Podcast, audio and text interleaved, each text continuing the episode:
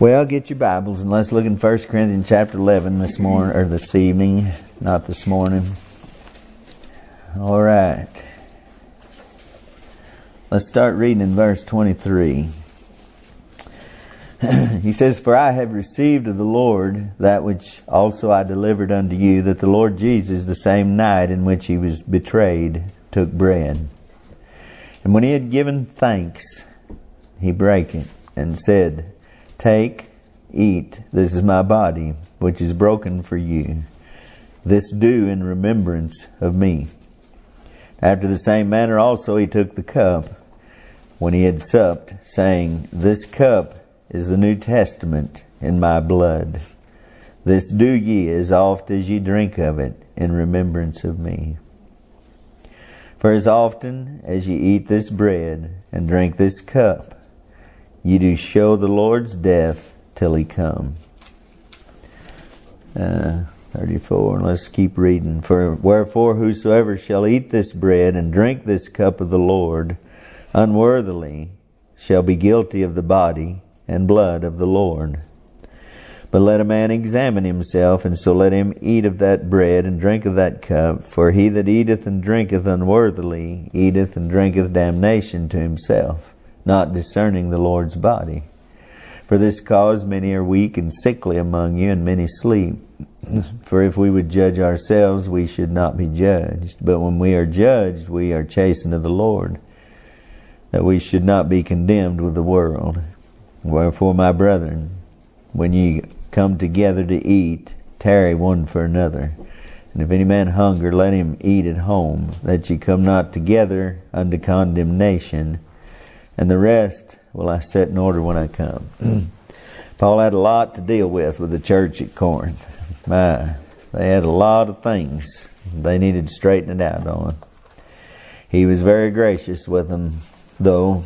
I always noticed that, how gracious he was with them. I want to read also in John chapter 6. We've been there for the last several weeks in John chapter 6, but Jesus it is it's so familiar with what this is about tonight here. John chapter 6 and verse 53. Then Jesus said unto them, Verily, verily, I say unto you, except ye eat of the flesh of the Son of Man and drink his blood, ye have no life in you. Whoso eateth my flesh and drinketh my blood hath eternal life, and I will raise him up at the, fi- at the last day. For my flesh is meat indeed, and my blood is drink indeed. He that eateth my flesh and drinketh my blood dwelleth in me, and I in him. As the living Father hath sent me, and I live by the Father, so he that eateth me, even he shall live by me. That this is that bread which came down from heaven, not as your fathers did eat manna and are dead. He that eateth of this bread shall live forever. And then in verse 63 of John 6, he said, in an explanation of this, he said, It is the Spirit that quickeneth, that gives life. The flesh profiteth nothing. The words that I speak unto you, they are spirit and their life. so, back at the beginning of his earthly ministry, he talked about this. And then the last thing, he talked about this. That's interesting, isn't it? Must be a real important matter. Terry, you got water? You better let me have it. Uh, I think it's real. When you see something like that, it's worth stopping and studying about. It's worth trying your best to understand, asking the Lord to show you and look at because there's more there than meets the eye. I don't think I understand it yet completely, but I can see some very important things there.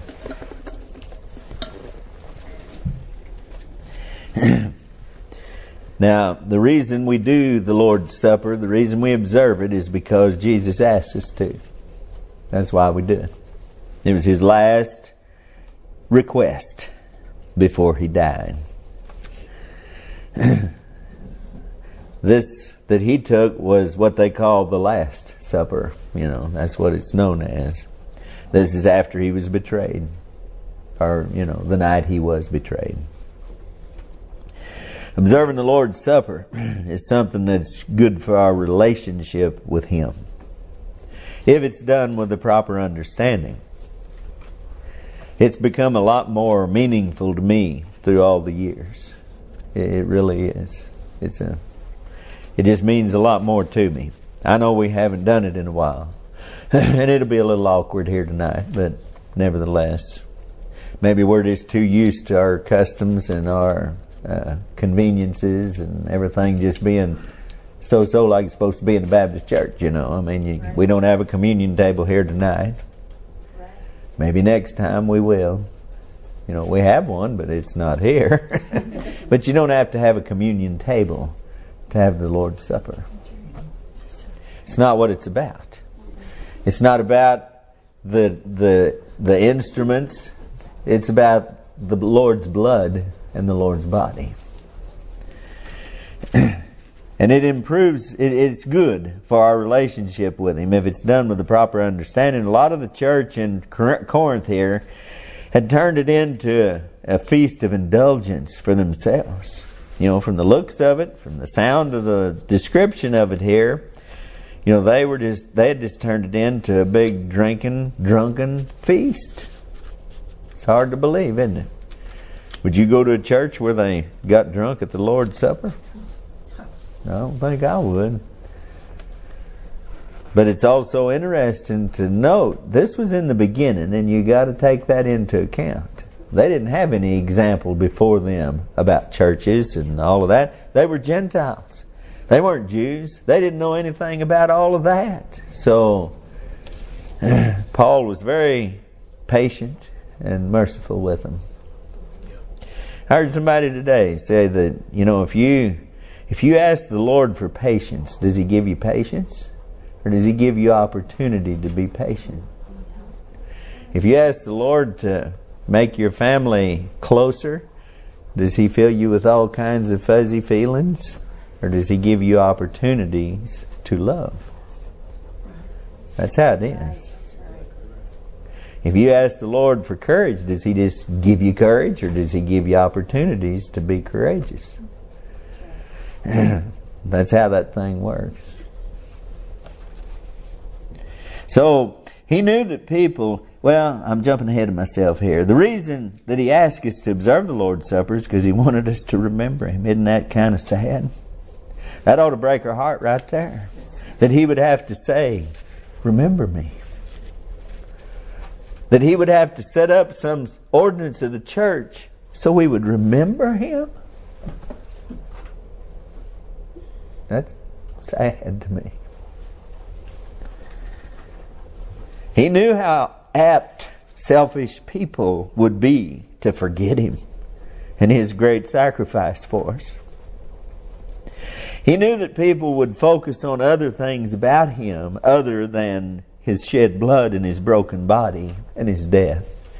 you see, he knew how people were, are, were then, are now, would, will always be. The Lord's Supper is designed to draw us away from our selfish tendency to make Jesus our genie in a bottle, or our guardian angel, or our good luck charm, instead of the one who died for our sins.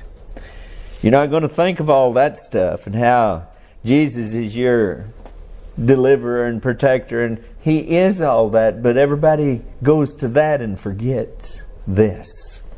And that's why He set this up. So we'd never forget the reason, the core, the very purpose that He came was to die. We, when we remember the blood and, and His death, we're reminded why it happened. Why did it happen? Well, it was because of my sin. It was because of your sin. That's why it happened. Why was his blood shed? Why was his body broken? Why did they beat him? Why did they spit in his face? He bore our shame. It was It was for us. It was for our sin that He took our shame. And He still bears our shame. Our, he bears our reproach.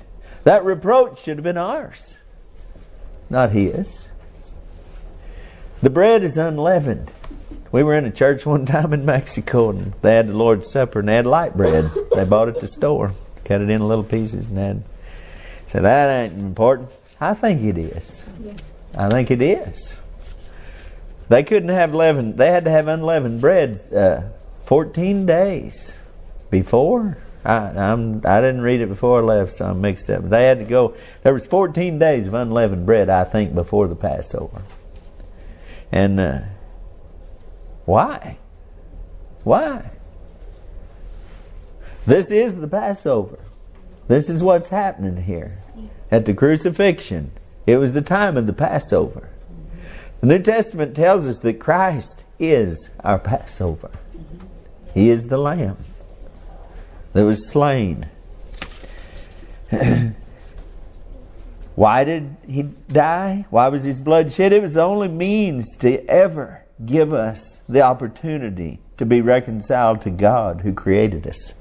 We're reconciled to God by the death of his Son. That's what the scripture says. His body had to be broken, his blood had to be shed because he, be, he was made flesh and dwelt among us. And he said, Except you eat of my flesh, drink of my blood, you have no part in me. And he said, If you eat my flesh and you drink my blood, I live, he lives in us, and we live in him. We become one. We remember when we remember that the blood the, the blood and his death, when we remember his blood and his death, we're reminded that it was no accident. His blood was shed. It wasn't an accident. They did it on purpose. He was killed. He was put to death. That was uh, that's quite a difference. He was the sacrifice for our sin. He had to die for our sin. For us to live, he had to die. When we when we remember the blood and we remember his body broken, then we remember that it wasn't an accident. And we remember, we're forced to remember how much he loves us then. Why would he do that for us? He loved us, that's why. For God so loved the world that he gave his only begotten Son. That's why he did it. The effect of all this should be to draw us to a closer walk with Jesus and with his people also. That's why it's called communion. Communion. That means joined together. That means oneness. That means like mindedness. To have communion together means we are agreed. What communion hath light with darkness? None. What communion, good and evil can't have communion. But like minded people can have communion. We do this together, corporately. That means together as a church, so that we can experience this together. This is not something you do. One of the radio preachers said years ago, you can have the Lord's Supper on the beach with a Mountain Dew and a little Debbie cake. Said that on the radio. One of those popular, well known preachers. that is, and I'm jumping ahead of myself, but that is taking the Lord's Supper uh, unworthily, irreverently. Yes. You can't have the Lord's Supper on the beach by yourself with a Debbie cake and a Mountain Dew. What in the world? So, this is the object of the observation of the Lord's Supper communion. It's something that's supposed to edify the church because it edifies us individually. It brings us all back to the reason for it all. Why is the church here? He bought the church with his blood, the Bible tells us. So it brings our minds back on a focus, and the Lord, in His wisdom, set this up and told us to do this in remembrance of me, He said. The context of this chapter talks about there being divisions and heresies in the church there at Corinth. So the Lord's Supper, properly observed, is a means to deal with the divisions and heresies. And again, because it brings right back to the foundation of it all. It's easy to get away from remembering that the Lord died for us, that He shed His blood, that His body was broken. Now, the Lord's Supper is a memorial set up by Jesus Himself, and it's not some mystical experience, and it isn't intended to be that. the bread is not the body of the Lord, but it's only a symbol of the body of the Lord. Yes. We understand that that this is symbolic. It's a memorial so that we remember. He said, This do in remembrance of me. As oft as you do it, do it in remembrance of me. When you do this, think of me. That's not complicated. The Lord just wants to have our minds. And, and He set this up so that once in a while we'll do this and straighten out our minds. It's not a mystical experience and it's not the literal body of Christ. The wine's not the actual blood of the Lamb, but only a symbol of His blood. And the wine is fruit of the vine. It's grape juice. It's not leavened like the bread is not leavened. Fermented wine is leavened. Yes. What is leaven? Always in the Bible, leaven is a type of sin.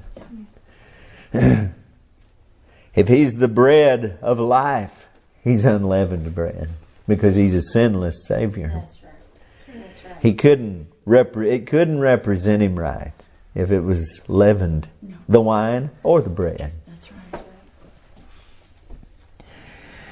when we crush the bread, we're not to imagine that we're eating his flesh and drinking his blood. Don't think that. That's not what this is about. We're to remember Him. Just remember that He bled and that He died, that He suffered. How did He suffer? They beat Him, they buffeted Him, they mocked Him, they spit on Him.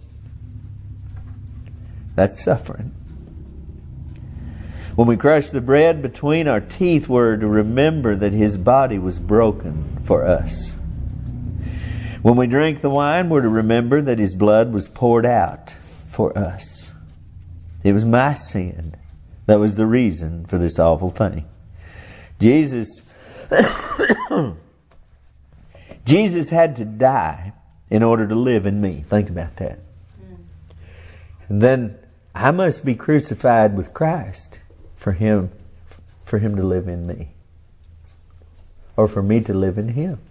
For him to live in me me to live in Him, we both have to die. He died literally. Hmm. We give up our life. He laid down His life, we lay down our life. But He doesn't ask us to die literally for us. He asks us to live for Him with the life that He gives us after He comes into us as the bread of life, as our sustenance, as our, you know, as He's assimilated into our life. And this is to be the effect of the Lord's Supper. Get our mind straightened out in that matter. Wherefore, whosoever shall eat this bread and drink this cup of the Lord unworthily shall be guilty of the body and blood of the Lord. I always think that uh, this needs to be addressed when we're going to take the Lord's Supper. There's a lot of misunderstanding and erroneous teaching about that verse.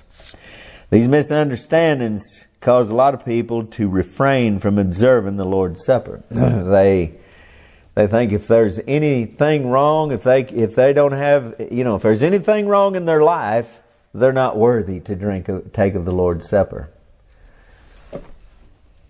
That's not what it means at all. Mm-hmm. Now, if you're living in continual habitual sin, yeah, you better not.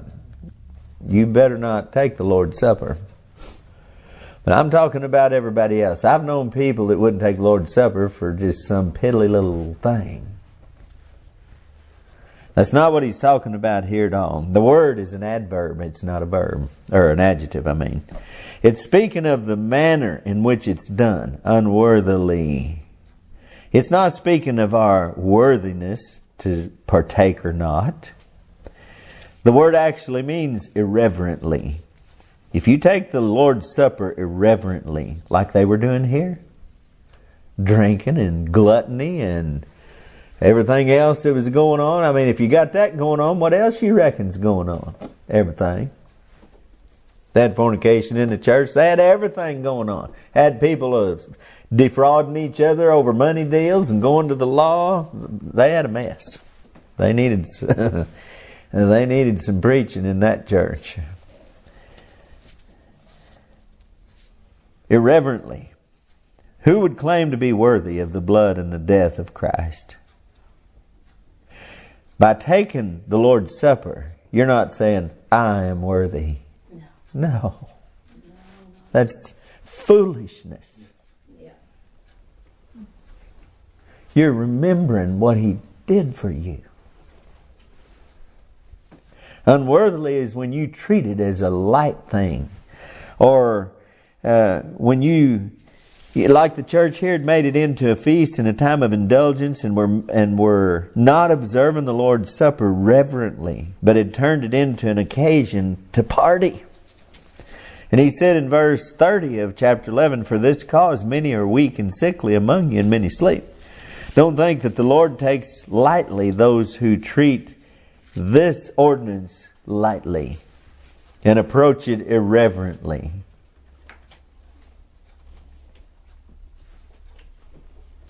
The Lord's Supper is not about satisfying appetites or treat it as a common meal. Tomorrow we'll have Thanksgiving out there. That's not the Lord's Supper. That's a meal together, and that's fellowship and giving of thanks we're going to do, but it's not the Lord's Supper. We're not going to call it the Lord's Supper. We're not going to say tomorrow we're doing we're what all we're doing we're remembering the Lord's body and blood. No. No, it's a solemn thing that's separate from everything else. Yes, sir. It's not a time to come to church to eat. It's not what it's about. No. That's why it's just a little bit. It's not a I mean, everybody don't get a whole glass and everybody don't get a whole loaf or a whole bread pan, you know. You don't uh, it's not about satisfying appetites. It's not about the bread and wine. It's about the Lord's death. Yes, sir. And it's it's not to be a time to be light and jolly, but a time of deep contemplation upon remembering the Lord's death. And then it's one of those holy things. It's not to be profaned by making it common and unclean. But let a man examine himself, and so let him eat of that bread and drink of that cup. You see, that's what the scripture says. But let a man examine himself, and so let him eat. No one should partake of the Lord's Supper without doing this. Unless a man examines himself, he would be approaching the matter far too lightly. You understand what I'm saying? If we don't, if we don't in look inwardly as we do this, then we're not treating it reverently. Because eh, we ought to do that when we come to church. We ought to do that every time we hear the Word of God preached. We ought to do that every time we read the Scripture ourselves. We ought to look inwardly and, and judge ourselves, what he's fixing to say here. But without a deep introspection of self and our own motives and relationship with God, we'd certainly be doing it unworthily, irreverently. Sirens sound like the city. It is something that deserves a lot of attention and respect and reverence. And for he that eateth and drinketh unworthily eateth and drinketh damnation to himself, not discerning the Lord's body. Now that's pretty, uh, that ought to catch your attention. That ought to set you back.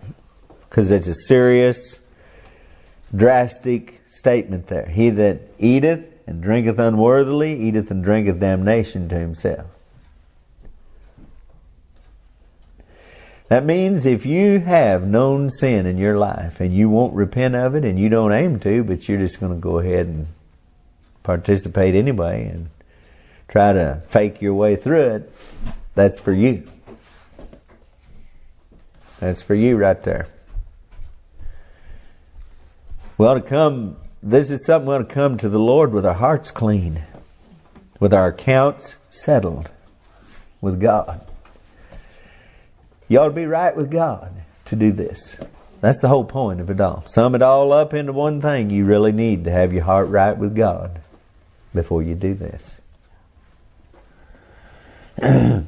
it's making a mockery of the memorial of the Lord's death.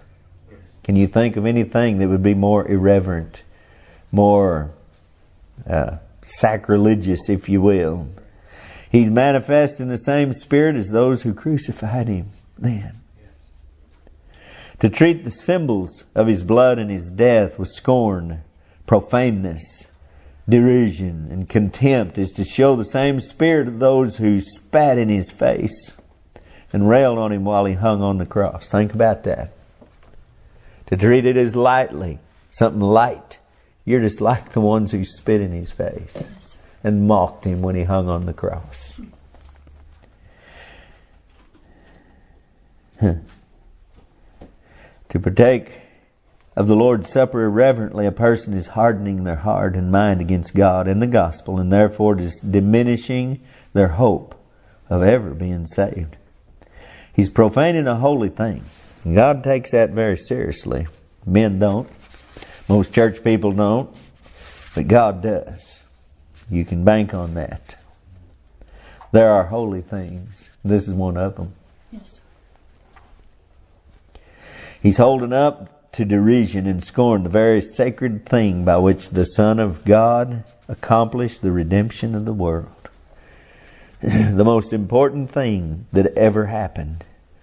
More important, more marvelous than the creation.